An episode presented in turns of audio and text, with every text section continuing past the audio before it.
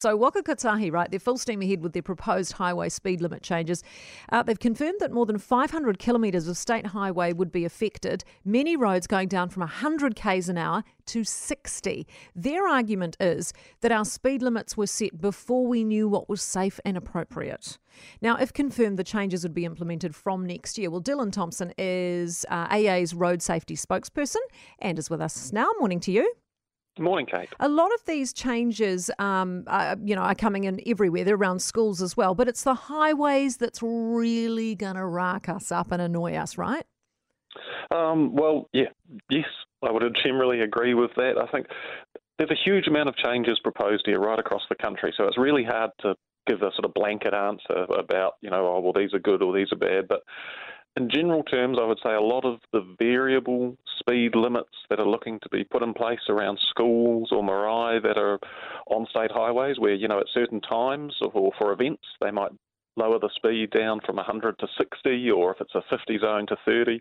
I think a lot of people will be relatively comfortable with with that. But the highways, um, I mean, 100 k's down to 60 on a state highway. I mean, you've got to be joking.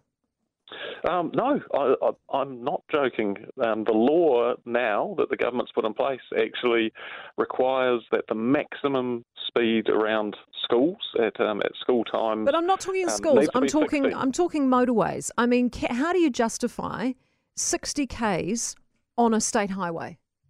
Well, there's not too many stretches of state highway that, that I've seen in the proposals, and I haven't gone through them all entirely yet. But um, there's not many permanent 60k speed limits that I'm aware of at this stage. There might be in some towns or, or settlements, but not on general highways apart from temporary ones where we've got schools on state highways. This will be just the beginning, though, right? I mean, what's the end goal here, do you reckon, from Waka Kotahi? It is to slow us all down, isn't it?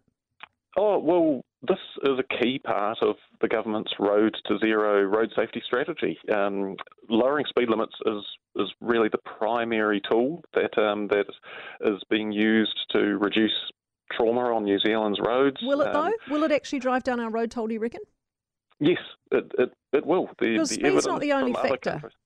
No, no, it's, it's certainly not the only factor. But you know, there's clear evidence from overseas countries and other places in New Zealand where we've lowered speed limits, it does result in less crashes um, almost every time it does. That doesn't mean that it's not a polarising issue. That can also be unpopular, and that also doesn't mean that from the AA's perspective, we don't want to see a balanced approach where we're also looking to upgrade roads and improve roads and get the road maintenance back up and all these other things. But um, but the speed changes, yes, the results do show it does make a big safety difference. What about what it'll do to productivity if we slow everything down that much? That is going to be a, a mixed picture, um, I would say. So, for people who drive a lot on the state highway network, they drive long distances regularly, they are definitely going to, to lose some time and see some well, That's our productive sector, isn't it? That's trucks, that's vans, that's, you know, milk tankers. There, there is a lot of, of those freight and long distance drivers, absolutely.